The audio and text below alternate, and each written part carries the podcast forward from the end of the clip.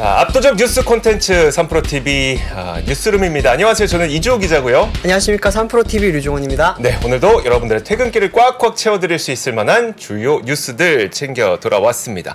오늘 근데 네. 굉장히 중요한 아 그럼요. 굉장히 중요한 이슈가 있었더라고요. 네네. 네, 한번 보도록 하겠습니다. 첫 번째 뉴스부터 헤드라인 확인해 보시죠. 네, 첫 번째 뉴스 같은 경우에는 LG 에너지 솔루션이 세계 1위 자동차 기업인 토요타에 연간 20기가와트시 규모의 배터리 공급 계약을 맺었다는 소식이 나왔습니다. 음. 이 같은 경우에는 LG 에너지 솔루션이 지금까지 있었던 단일 계약 중에서 가장 큰 계약이고요.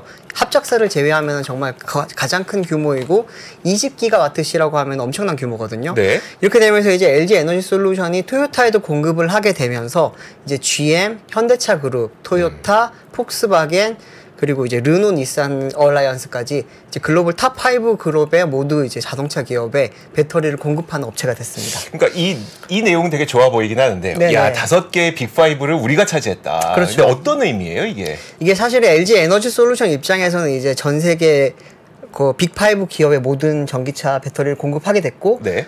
또더 넓게 보면 10개 기업이 있거든요. 탑 10 중에서 9개에 들어가요. 어. 그러면 웬만한 이제 우리가 아는 기업들 중에서는 다 LG 전기 LG 그 배터리를 쓰는 전기차를 만들고 있다고 보시면 되고요. 네. 근데 이제 또 다르게 설명 그또 생각을 하시면은 토요타가 왜 LG를 썼을까 여기에 대해서 봤을 때는 LG 입장 그 토요타 입장에서는 지금 이제 좀 급하거든요. 네. 지금까지 하이브리드 중심으로 이제 계속 자동차 전기차 전략을 오다 전동화 전략을 오다가 전기차로 넘어가는데 좀 늦었어요. 네. 그러다 보니까 이제 토요타 아키오 회장이 직접 자, 자진해서 물러나고 음. 그러면서 새로운 이제 CEO를 세우고 그러면서 2030년도까지 연간 350만 대의 전기차를 판매하겠다는 그런 계획을 발표했거든요. 네. 연간 350만 대의 전기차를 만들려면은 지금 테슬라보다도 두 배 이상 판매를 한다는 뜻이에요. 아, 그렇죠. 네. 엄청난 어. 전기차를 팔잖아요. 올해 목표가 테슬라가 180만, 180만 대니까. 대니까. 네. 네. 그 토요타가 지금 연간 1000만 대를 파는데 그 중에 이제 35%를 전기차로 채우겠다는 건데 아. 중요한 거는 배터리를 어떻게 수급하느냐예요. 네.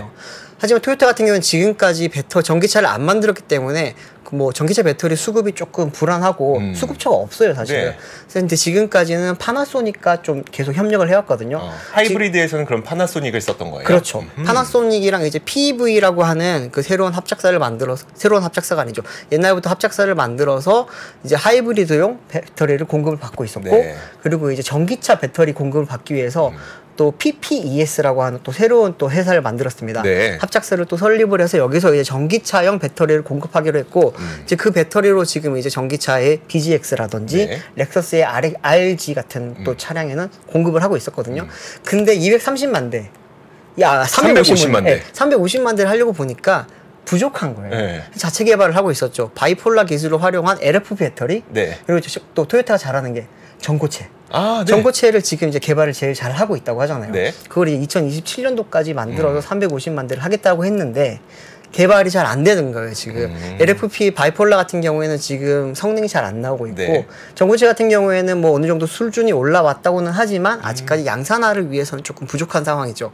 그러다 보니까 이제 토요타가 다른 수급처를 찾아 나선 거예요. 아. 그래서 지금 LG랑 이번에 손을 찾게 된 겁니다. 두 손 든 거네요. 사실상 두 손 들었다고 봐야죠. 그러니까 토요타가 우리가 개발할게라고 했다가 두 손 들었네요. 아. 잘안 되죠. 그러면 않습니다. 네. 근데 우리나라에도 이제 배터리 셀 업체들이 있으니까 엔솔도 있고 삼성도 있고 이제 SK도 있는데 네. 왜 굳이 LG일까요? 그거는 아직까지 명확하게 나온 건 없지만 네. 이제 업계에 나오는 이야기를 좀 종합을 해보면은 삼성 같은 경우에는 아직까지 미국에 공장이 없습니다. 이번 음. 공급 물량이 북미 공장에 이제 공급을 하기 위한 공급이 그 전기차 배터리 공급 계약이거든요. 네. 근데 이제 삼성 SDI 같은 경우에는 아직까지는 북미 공장이 없고 음. 스텔란티스랑 지금 합작사를 만들고 있고요. 네. SK온 같은 경우에는 지금 이제 공장이 있긴 있어요. 조지아 공장이 있는데 거기서 만드는 배터리 물량은 전부 다 포드랑 폭스바겐에 지금 나가기로 확정이 돼 있어요. 아.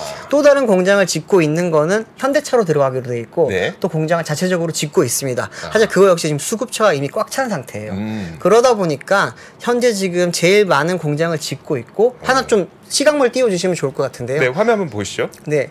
LG 에너지 솔루션 같은 경우에는 지금 미국에 엄청나게 공장을 많이 짓고 있거든요. 네. 빨간색 표시되어 있는 것들이 지금 합작사고 그리고 이제 파란색, 초록색으로 표시되어 있는 것들이 자체 공장입니다. 음. 근데 이제 여기서 보시면은 공장도 많고 LG 에너지 솔루션은 지금 투자도 잘 받고 있어요. 이번에도 이제 토요타로부터 4조 원어 투자를 받아서 미시간 공장을 좀 더 늘리면서 그 중에 20기가와트를 네. 토요타에 공급하기로 했고 아마 또 가격적인 요인도 있겠죠. 네. 이 LG 에너지 솔루션 같은 경우는 이미 공급을 해- 생산을 해온 게 오래됐고 네. 또 NCMA라고 하는 새로운 또 배터리가 있거든요.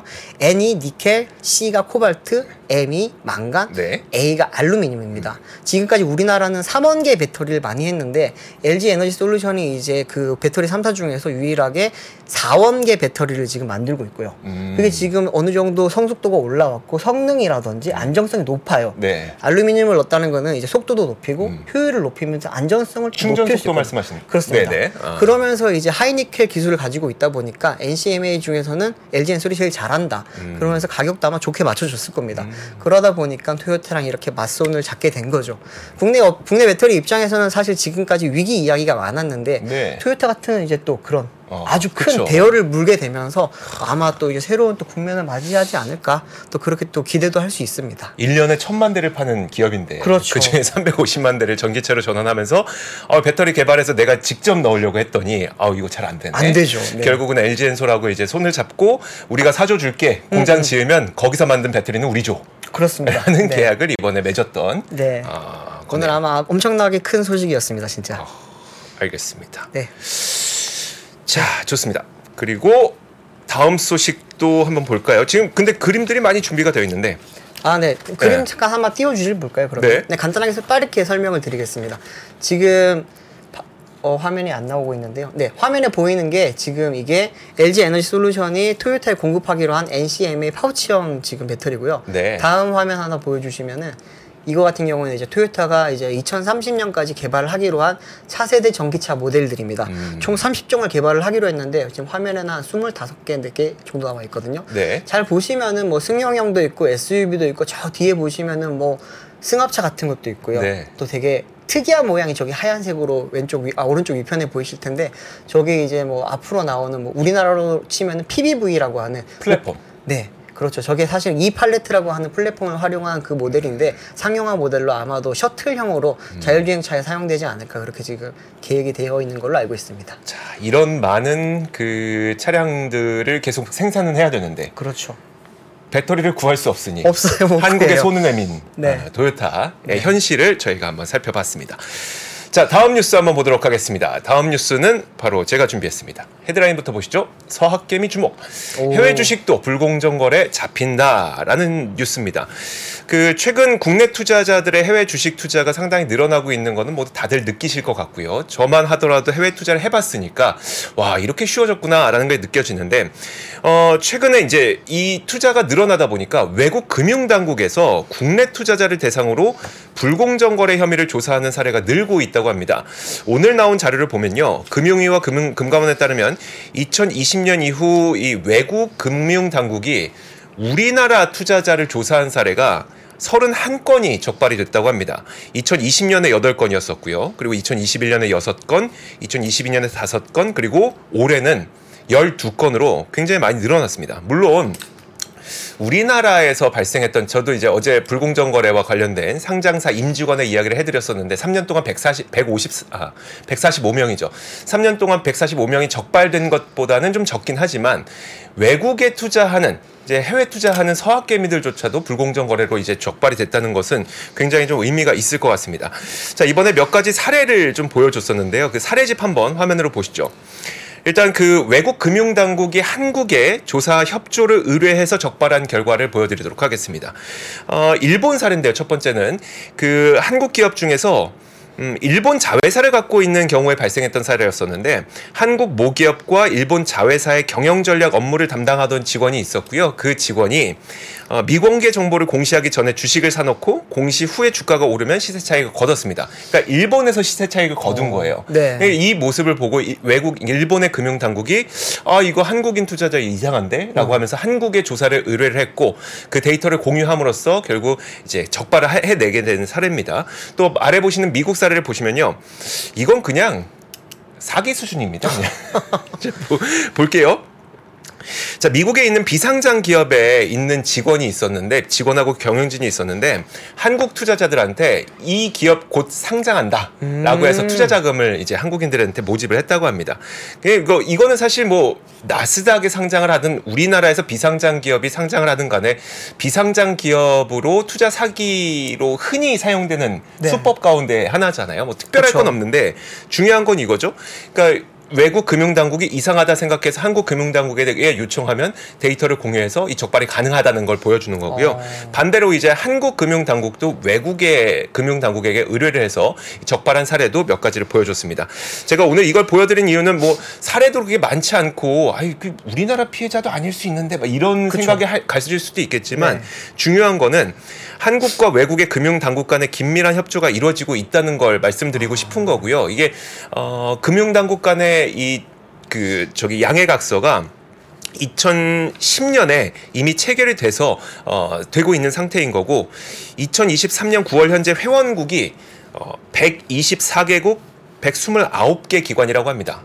그러니까 웬만하면 다 된다는 거예요. 어 이거 다 탈탈 털리겠네요 사실. 웬만하면 다 잡힌다는 네. 거예요. 어느 어. 어느 국가든 아니 124개국 정도면 웬만하면 다 공조된다는 겁니다. 주식시장 있는 나라는 다 걸리겠는데 그, 그러면. 그러니까요. 네. 그러니까 그리고 또 한 가지 말씀드리고 싶은 게 뭐냐면 저거죠. 그러니까 그러면 걸렸어요. 네. 어느 나라 법을 적용받느냐? 국내법인가요? 이게 아니죠. 네. 그러니까 만약에 미국에서 미국 미국의 SEC가 우리나라의 조사를 의뢰하게 되면 네. 미국 법을 저, 저쪽을 아. 받게 됩니다. 그리고 만약에 어, 우리나라 기업이 해외 자회사를 갖고 있고 네. 거기서 일어나는 불공정 거래일 경우에는 국내 자본시장 법도 저쪽 받을 수도 있어요. 아, 그래서 만약에 이게 사례에 따라서 좀 달라질 수 있는데 네. 제가 이제 좀 취재를 하다 보니까 사례에 따라서 만약에 좀 심각한 사례일 수도 있잖아요. 그렇죠. 만약에 사건이 심각하게 될 경우에는 어 우리나라 그 저기 검찰과 재판부의 판단 아래 범죄인 인도까지도 가능한 사례가 나타날 수도 있으니까 어. 하지 말라고요. 범죄인 인도 되면 네. 그 외국인 법 외국 법을 적용받기 위해서 이제 우리나라에서 미국으로 옮겨가야 되는 거잖아요. 그쵸. 범죄인 인도도 가능하다는 겁니다. 아. 그래서 갑자기 요건 몰랐지 네. 하지 말라고. 어, 그러네요. 네. 그 루나 몰랐지. 코인이 갑자기 생각이 나는데 어떻게 될까요, 그러면? 아 그러니까 이게 네. 좀더 빨리 됐었어야 돼. 그러니까요. 아, 권도영은 이제 앞으로 어떻게 될지 좀 권도영도 봐야겠네요. 아 그러니까 딱 나오네요. 권도영은 아, 네. 아, 아, 역시 네. 시청자분들 역시 네. 바로 아시네요. 자 다음 뉴스 한번 보도록 하겠습니다. 네, 다음 뉴스는 전세 사기 피해자들이 최근에 좀 많았잖아요. 네. 그들을 이제 조금 뭐 구원해주기 위해 했던 이제 대환 대출이 있었는데 이게 좀 많이 부족하다라는 그런 비판이 많았거든요. 음. 근데 거기에 대한 기준이 좀 완화됐다는 오늘 소식이 나왔습니다. 네. 국토교통부가 이제 오늘 이제 5일 전세 사기 피해자들의 요구 사항을 수렴한 전세 사기 피해 지원 보완 방안을 발표를 했는데요. 저리 대환 대출 같은 경우에는 이제 기존에는 이제 연 소득 부부 합산 7천만 원 이하의 경우에만 받을 수가 있었는데 이제 오늘 나온 기준을 보면은 1억 3천만 원까지 받을 수 있습니다. 하나 그 제가 자료를 준비한 걸 하나 띄워주시면 좋을 것 같은데요. 네. 자료 보시면 이제 소득 기준이 기존의 부부 합산 7천만 원에서 1억 3천만 원으로 늘어났고요. 그 전세 보증금 같은 경우에는 기존에 3억까지 이제 이런 대환 대출이 가능을 했는데 앞으로는 이제 5억까지 5억까지 그 전세 저, 전세 보증금이 5억인 집까지 이제 대환 대출을 받을 수 있게 되는 거고요. 아시겠지만 전세 보증금 전세 대출 같은 경우에는 80%까지 받을 수 있거든요. 그렇기 때문에 3억일 때는 기존에 2억 4천만 원까지 대환 대출이 가능했습니다. 하지만 보증금 기준이 5억으로 올라가게 되면서 대출액도 4억까지 늘어나게 됐습니다. 이렇게 되면서 이제 피해자가 기존 집을 떠나서 새로운 전셋집을 얻어야 되는 경우도 있잖아요. 네. 그럴 경우에는 이제 기존에도 기존에는 7천만 원까지만 받을 수 있었거든요. 네. 근데 이제 이거 같은 경우는 똑같이 1억 4, 1억 3천만 원까지 부부 합산으로 1억 3천만 원까지 소득을 받는 사람들도 음. 대략 저그 뭐죠 그 대환 대출을 대출을. 받을 수 있게 되는 거고요. 음. 근데 다만 이제 보증금이라든지 전세 대출액 같은 경우에는 여기 같은 경우에는 기존이랑 똑같이 3억 원, 2억 4천만 원으로 이제 기존이랑 한도는 동일하게 유지를 하기로 했습니다. 음. 이렇게 한 이유 같은 경우에는 지금 최근에 뭐 이런 4월 달이었나요? 그때 이제 피해자 구제 방안이 나오고 나서 네. 기준이 너무 낮다. 음. 이제 부부 합산 7천만 원이면서 5억, 3억짜리 집에 사는 사람들이 그쵸. 지방에는 많습니다. 네. 하지만 서울 나 수도권으로 봤을 때는 생각보다 이제 대출을 받을 수 있는 사람이 적다고 했고 네. 실제로 이제 국토부에서도 집계를 해보니까 생각보다 많, 많이 지금 피해 보상을 못 받은 상황이었어요. 그러다 보니까 이제 국토부에서 지금 한 6개월, 한 5개월 정도 이렇게 계속 고민을 하다가 이번에 대출 이런 대, 대환 대출 규모를 늘리기로 했습니다. 네. 또 이제 정부에서는 이제 전세 사기 피해자에 대한 법률 지원도 강화하기로 했습니다. 피해자가 이제 경매 개시를 위한 집행권원 확 보와 또 이제 회생, 파산, 공인중개사에 대한 이제 손해배상 청구 등 법적 절차를 밟기를 원하면은 법률 전문가를 연계를 해서 소송을 대행하기로 또 지행을 진행 지원해 주기로 했습니다. 네. 또 정부가 이제 한 사람당 250만 원까지 법률 전문가 조력 비용을 이제 지원을 하고요. 또 그 외 소송에 필요한 인지 송달료 또 뭐 기타 실비 등은 다만 피해자가 좀 지원을 부담을 해야 될 것 같습니다. 이제 비, 빌라왕으로 불렸던 사람 있잖아요. 이제 네. 사- 사망을 했는데 이제 김모 씨처럼 임대인이 사망한 경우에는 이제 상속 재산 관리인 선임을 위한 심판 청구 법률 절차와 비용도 이제 정부에서 지원을 해주기로 했고요. 사망 임대인의 상속 절차가 완료되지 않았더라도 피해자가 이제 경매 등 후속 절차를 진행할 수 있도록 하기 위해서 이렇게 좀 지원을 하기로 했습니다. 상속 문제가 정리되지 않으면은 특별법의 여러 조치가 무용지물에 가깝기 때문에 이제 전세 보증금 반환 보증 보험에 가입하지 않은 피해자의 경우에도 지금 1년을 기다리고 있거든요. 그렇기 때문에 정부 가 이렇게 좀 지원에 나서기로 한 것입니다. 아마 지금 뭐 많은 분들이 오늘 이 뉴스를 보셨을 텐데요. 보면서도 지금 언발에 뭐 오줌 누기다 아직까지 보완해야 될 게 많다라고 이야기를 하고 있긴 한데 그 정부가 지금 계속 이렇게 좀 그러니까 구제 보완 구- 대책? 네, 보완 네. 대책을 좀 하면서 이제 구제를 해주려고 하는 걸 보면은 뭐 마냥 욕만 할 건 아닌 것 같습니다. 좀 기다려 보면서 정책이 계속 보완이 될 거니까 조금 더 기다려 보시면 좋지 않을까 싶습니다. 그래도 우리는 네. 조금씩 그 그래도 비판적인 시각을 좀 내비쳐 줘야 그렇죠. 또 변해 주니까. 그렇죠. 아, 건드려야 그냥, 됩니다. 네. 그냥 두면은 그렇게 쉽게 변해 주지는 않습니다. 가만히 있으면 아, 네. 가만히 있으면 안, 안 되니까. 되죠. 네. 네. 자, 좋습니다. 어, 피해 받으신 분들 좀 구제 받으실 수 있도록 본인들도 이제 좀 은행권이나 아니면 이제 직접 타- 찾아가셔서 어떤 음. 그 구제 방안을 내가 이용할 수 있는지 직접 좀 알아보셨으면 좋겠습니다. 네. 자, 다음 뉴스 한번 보도록 하겠습니다. 자, 다음 뉴스는 그냥 일단 그 헤드라인 부터 보실게요. 자, 이창용 한국은행 총재가 고금리 장기간 지속될 수 있기 때문에 만약에 이로 인해서 금융 불안이 오면 유동성을 적시에 공급하겠다라는 발언을 했습니다. 어. 자, 이 발언 자체가 헤드라인이긴 한데 어, 더 중요한 건 바로 물가인 것 같습니다. 지금 물가와 금리가 전 세계 모든 금융시장과 뭐 경제를 다 뒤흔들고 있는 상태인데요. 자, 표부터 한번 보시죠. 오늘 통계청에서 이제 국내의 소비자 물가, 9월 소비자 물가가 발표가 됐습니다. 어느 정도 나왔는지 보면은 사실 별로 안 좋습니다. 뭐 예상하셨던 것처럼 최근에 유가가 많이 올라갔죠. 실제로 제가 그 기름을 넣으러 가더라도 이젠 1,800원 밑에 기, 그, 휘발유는 찾기 어려울 정도로 참 많이 비싸졌습니다. 그러다 보니까 3.7% 지난 9월 3. 아이고, 지난 9월 3.7%의 물가 상승률을 기록을 하게 됐고요. 밑에 있는 그림을 보이시면 한 6%대의 고물가를 찍었던 것이 지속적인 하락세를 보이다가 지금 두 달 연속 상승하는 움직임이 나타나고 있습니다. 그래서 지난 7월까지만 하더라도 2.3%로 아 이제는 2%대의 물가에 들어왔구나라는 생각을 했죠. 2%대의 물가에 들어오게 되면 이제 그나마 어 그 통화 정책을 좀 완화적으로 그러니까 긴축을 좀 멈출 수 있는 그런 단계이기 때문에 그런데 그렇지 않고 이제 8월과 9월이 되자 3.4% 그리고 3.7%까지 다시 물가가 오르게 된 겁니다. 자 그러다 보니까 오늘 한국은행 이창용 총재가 고금리가 장기간 지속될 수 있다면서 여기에 대비해야 된다는 이야기를 오늘 한 겁니다. 이 총재의 발언을 그대로 한번 인용을 해보면요. 앞으로 높은 금리 수준이 장기간 지속될 가능성이 높은 만큼 예상치 못한 금융 불안이 발생할 수 있고 이때에는 유동성이 적시에 공급될 수 있도록 관련 제도를 잘 정비해야 되겠다라는 이야기를 한 겁니다. 이게 가지는 두 가지 의미가 저는 있다고 생각이 드는데 첫 번째, 첫 번째는 방금 보셨던 것처럼 물가가 생각보다 빠르게 떨어지지 않을 수 있다는 게 첫 번째 의미가 될 것 같고요. 두 번째 의미는 고금리가 장기간 지속될 경우에 미국이 대응을 했던 것처럼 우리나라가 그럼 통화 정책 여력이 충분하냐를 놓고 봤을 때 그렇지 못할 가능성이 있다는 점을 이창용 총재도 직접 얘기를 한 것으로 보입니다. 어, 그 일단 그 말씀드렸던 것처럼 이게 물가는 3.7%까지 두 달 연속 상승을 했고 그리고 그 이유를 살펴보면은 국제 유가가 크게 오르다 보니까 석유류 물가가 큰 문제가 됐었던 거거든요. 사실 그 이번 달 석유류 물가도 4.8% 하락하긴 했어요.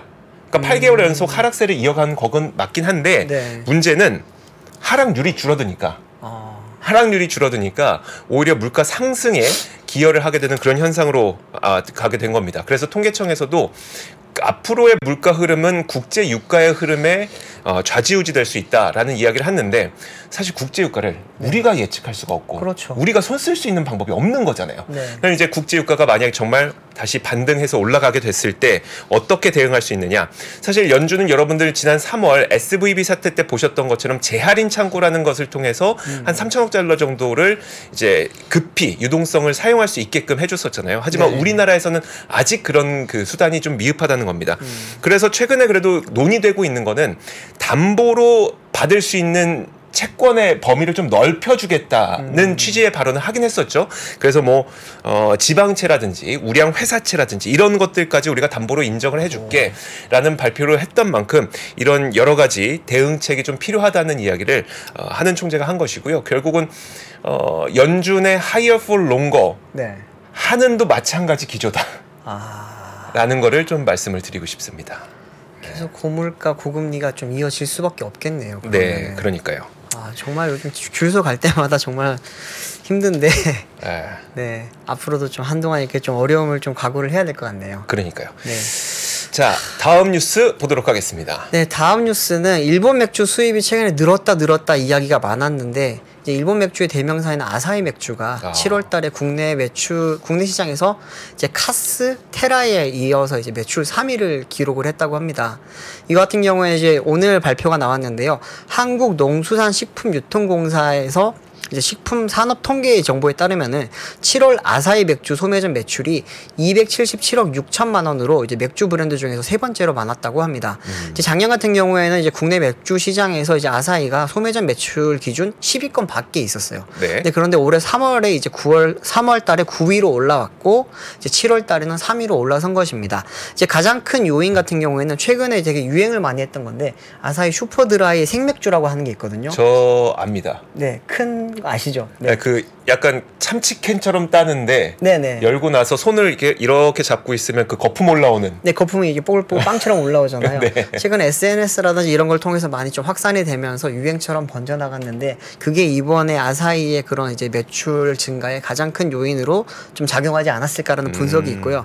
실제로 이제 7월 달에 같은 경우는 맥주의 일본 맥주 수입량이 급증을 하면서 동월 기준 사상 최대치를 기록을 했습니다. 네. 관세청 무역 통계에 따르면은 7월 맥, 일본 맥주 수입량이 이제 지난해 같은 달보다도 239% 증가한 7,985톤으로 집계를 됐고요. 네. 올해 이제 1월부터 8월 때까지 누적으로 봤을 때도 일본 수입 맥주량이 상당히 많았거든요. 이 같은 경우에는 누적 맥, 누적 수입량이 36,574톤으로 전체 맥주 수입량의 21.9%를 차지를 했습니다. 일본 맥주는 이제 중국이 이제 32,153톤, 네덜란드 29,243톤을 넘어서 이제 1위 자지를 이번에 탈환을 했는데요. 네. 잘 기억해 보시면 2019년도 때 이제 일본이 이제 화이트리스트 발표하고 무역 장벽하면서 네. 이제 노제팬이 우리나라가 좀 운동이 많았잖아요. 그랬죠. 그러면서 오랫동안 이제 아사히 맥주라든지 다른 일본 맥주들이 이제 국내 소매점 기준 매출 하위권에 있었어요. 음. 근데 그러다가 이제 최근에 노제팬도 조금씩 없어지고 또 이런 또 새로운 또 이제 신제품이 나오니까 오히려 요즘엔 치포 동맹이잖아요. 그렇죠. 네, 뭐 무역, 뭐 외교 지금 기조도 많이 바뀌고 있고 네. 그러다 보니까 아마 좀 달라지는 것 같고요. 이런 노제팬 같은 경우에는 자동차 시장에서도 지금 사실 좀 드러나고 있거든요. 네. 자동차 시장에서 하면은 이제 우리나라 같은 경우에는 뭐 혼다 음. 그리고 토요타, 렉서스 이런 차들이 들어오고 있는데 한국 수입 자동차 협회 지금 자료를 한번 제가 찾아보니까 이제 올 들어 8월 달까지 1월부터 8월까지 누적 일본 이제 국내 판매량이 일본 차의 국내 판매량이 이제 15,171대를 기록을 하면서 전년 동기 대비 44.1%를 증가를 했습니다. 이제 토요타가 27.3% 성장을 했고 렉서스 같은 경우에는 123.7% 증가를 했습니다. 아, 네. 안 그래도 많이 보이는데요. 그렇죠. 같은 기간에 이제 올해 수입차 전체 시장이 좀 안 좋았거든요. 네. 전년 동기 대비 0.6% 축소한 17만 5,177대로 이제 수입차 시장은 조금 줄었는데 같은 기간에 이제 일본차 시장은 좀 더 커진 거죠. 이런 거 보면 노제팬이 정말 점점 없어지고 있다라는 게 좀 실감이 되는 것 같아요. 맥주는 그렇다 치고 네네. 자동차는 환율 때문인가요? 환율 영향도 있고요. 그리고 이제 좀 약간 실제로 이미지 자체가 우리 네. 자동차는 이미지가 중요한데 노제팬이라고 하면은 예전에 좀 약간 나쁜 이미지를 많이 받았거든요. 네. 근데 그래서 이제 샤이였던 고매자 그 수- 고객들이 다시 나타나고 있다라고 볼 수 있고요. 음. 또 최근에 하이브리드가 좀 인기를 많이 얻고 있잖아요. 네. 그러면서 일본 차들이 하이브리드가 좋다 보니까 어. 그쪽으로 좀 고객들이 많이 몰려가고 있다라는 그런 분석도 있습니다. 알겠습니다. 자, 일본 제품들이 속속 들어오고 있고 자동차뿐만 아니라 맥주 시장도 참 네, 아, 뭐 무려 동맹이라고 해야 될지. 아, 그러게 말입니다. 좋습니다. 어쨌든 이제 정세는 많이 바뀐 거를 우리가 좀 확인을 하고 있는 상태니까요. 네, 네. 자, 이제 다음으로 단신 몇 가지 한번 소개해 드리도록 하겠습니다. 첫 번째 단신은 유류세 인하 연말까지 추가 연장될 듯 하다는 이야기인데요. 어떤 내용일까요? 예, 방금 전에 계속 이제 이주호 기자께서 뭐 물가라든지 금리 이야기를 하시면서 유류세 자- 그 기름값 이야기를 잠깐 하셨는데 네. 기름값이 최근에 높다 보니까 정부에서도 지금 유류세 인하를 지금 몰수하는 거를 지금 조금 부담을 많이 느끼고 있습니다. 그러다 보니까 추경호 이제 부총리 겸 이제 기획재정부 장관이 오늘 이제 기자간담회를 열고 10월 말까지 연장한 유류세 인하 그리고 경유 유가 연동 보조금과 관련해서는 현재 국제유가 강세가 수그러들지 않으면은 2개월 정도 말 그대로 이제 연말까지 이제 연장 조치를 조금 적극적으로 검토하겠다고 밝혔습니다. 근데 당시에 제가 보- 그 표를 하나 준비한 게 있는데요. 네. 유류세 인하 연장 자체가 원래는 8월 달에 이제 일몰 하기로 되어 있었는데 이게 10월까지 조금 미뤄졌고 다시 연장이 되면서 12월까지 이어질 수 있다는 거고요. 잘 보시면 이제 휘발유 같은 경우는 현재 이제 615원, 경유 같은 경우는 369원, LPG 부탄은 130원에 지금 유류세 인하를 지금 받고 있거든요. 이게 지금 앞으로 점점 이제 뭐 일몰이 되면은 음. 국제 유가가 올라간 상황에서 일몰이 될 경우에는 네. 아마도 소비자들이 얻는 그런 타격이 워낙 크잖아요. 그렇죠. 러다 보니까 정부 입장에서 지금 물가도 잡아야 되고 하니까 조금 연장하기로 했다라는 그런 이제 소식이 들려왔습니다. 알겠습니다. 아 이게 좀 빨리 유가가 잡혀야 되는 일단은 뭐 지난 밤 사이에는 거의 5% 가량 유가가 네, 급락을 했기. 때문에 네. 아, 좀 지켜보면 좋을 것 같긴 합니다만 어쨌든 이제 유류세를 인하해서 우리 네. 소비자들의 물가 부담을 좀 줄여줘야 되는 상황이 어쩔 수 없이 좀 이어지고 있는 것 같습니다. 자 다음 단시 한번 소개해드리도록 할게요. 다음 단시는 뭐냐면 업데이트해드리는 내용 차원에서 한번 준비를 했는데 자 오늘 한국 자동차 모빌리티 산업협회가 어 그 분과 회의를 열었습니다. 친환경차 분과 회의를 열었고 이 뭐 다섯 가지 분과 가 운데 한 군데가 뭐 친환경차인데 저는 사실 이것보다도 되게 요즘에 그 전 세계 자동차 시장에서 일어나고 있는 이 분절화와 네. 관련된 내용이 좀 있어서 전해드리고 싶은데요. 이 자리에서 참석자들이 자동차 산업의 환경 규제가 연비와 배출가스 규제에서 공급망 전체의 이산화탄소 규제로 확대되고 있기 때문에 이제 개별 기업이 할 수 있는 건이 아니다라는 어, 말을 성토를 했다는 겁니다. 네. 그러니까 단적으로 얼마 전에 있었던 이 프랑스판 IRA 녹색 그렇죠. 산업 법안 있잖아요. 네. 거기만 보더라도 이제 그럼 탄소 발자국 너희가 몇, 몇 개나 했는지 보고 거기에 음. 총총 그 점수를 매, 매긴 다음에 그러니까 생산부터 운송까지 발생하는 탄소 발자국 모두 다 책정해서 거기에 대한 어, 보조금을 줄지 안 줄지 결정하겠어. 네. 이걸 개별 기업이 어떻게 합니까? 어떻게 합니까? 그거는 못합니다. 못 하니까 그럼 그걸 측정할 수 있는 어 이제 전체적인 아웃라인을 좀 만들어 달라고 이제 업계에서 얘기를 음. 하고 있는 것이기 때문에 사실 이 부분은 어 개별 기업이 대응할 수 없어서 사실 어떻게 보면 뭐 업계와 정부 측에서 좀 나서줘서 네. 음, 생산할 땐 얼만큼 운송할 땐 얼만큼 부품은 얼만큼 이런 탄소 발자국을 다 측정할 수 있는 그런 시스템을 좀 만들어야 될 것 같습니다. 산업부에서도 오늘 여기에 대한 화답을 줬죠. 이제 네. 음. 앞으로 정부에서도 그 부분을 조금 챙기겠다라고 산업부 쪽에서 오늘 발표가 나왔고 아마 그 부분은 이 정부만 할 수도 없고 업체만 할 수도 없어요. 네. 같이 해야 되는 부분이고 또 외교적인 부분도 들어가야 되기 때문에 네. 아마 좀 잘 풀어 나가야 되지 않을까 싶습니다. 자, 그렇습니다. 오늘 저희가 여러분들 퇴근길을 챙겨드리기 위한 주요 뉴스들은 여기까지 하도록 하겠고요. 3프로 뉴스룸 내일 같은 시간에 오도록 하겠습니다. 고맙습니다.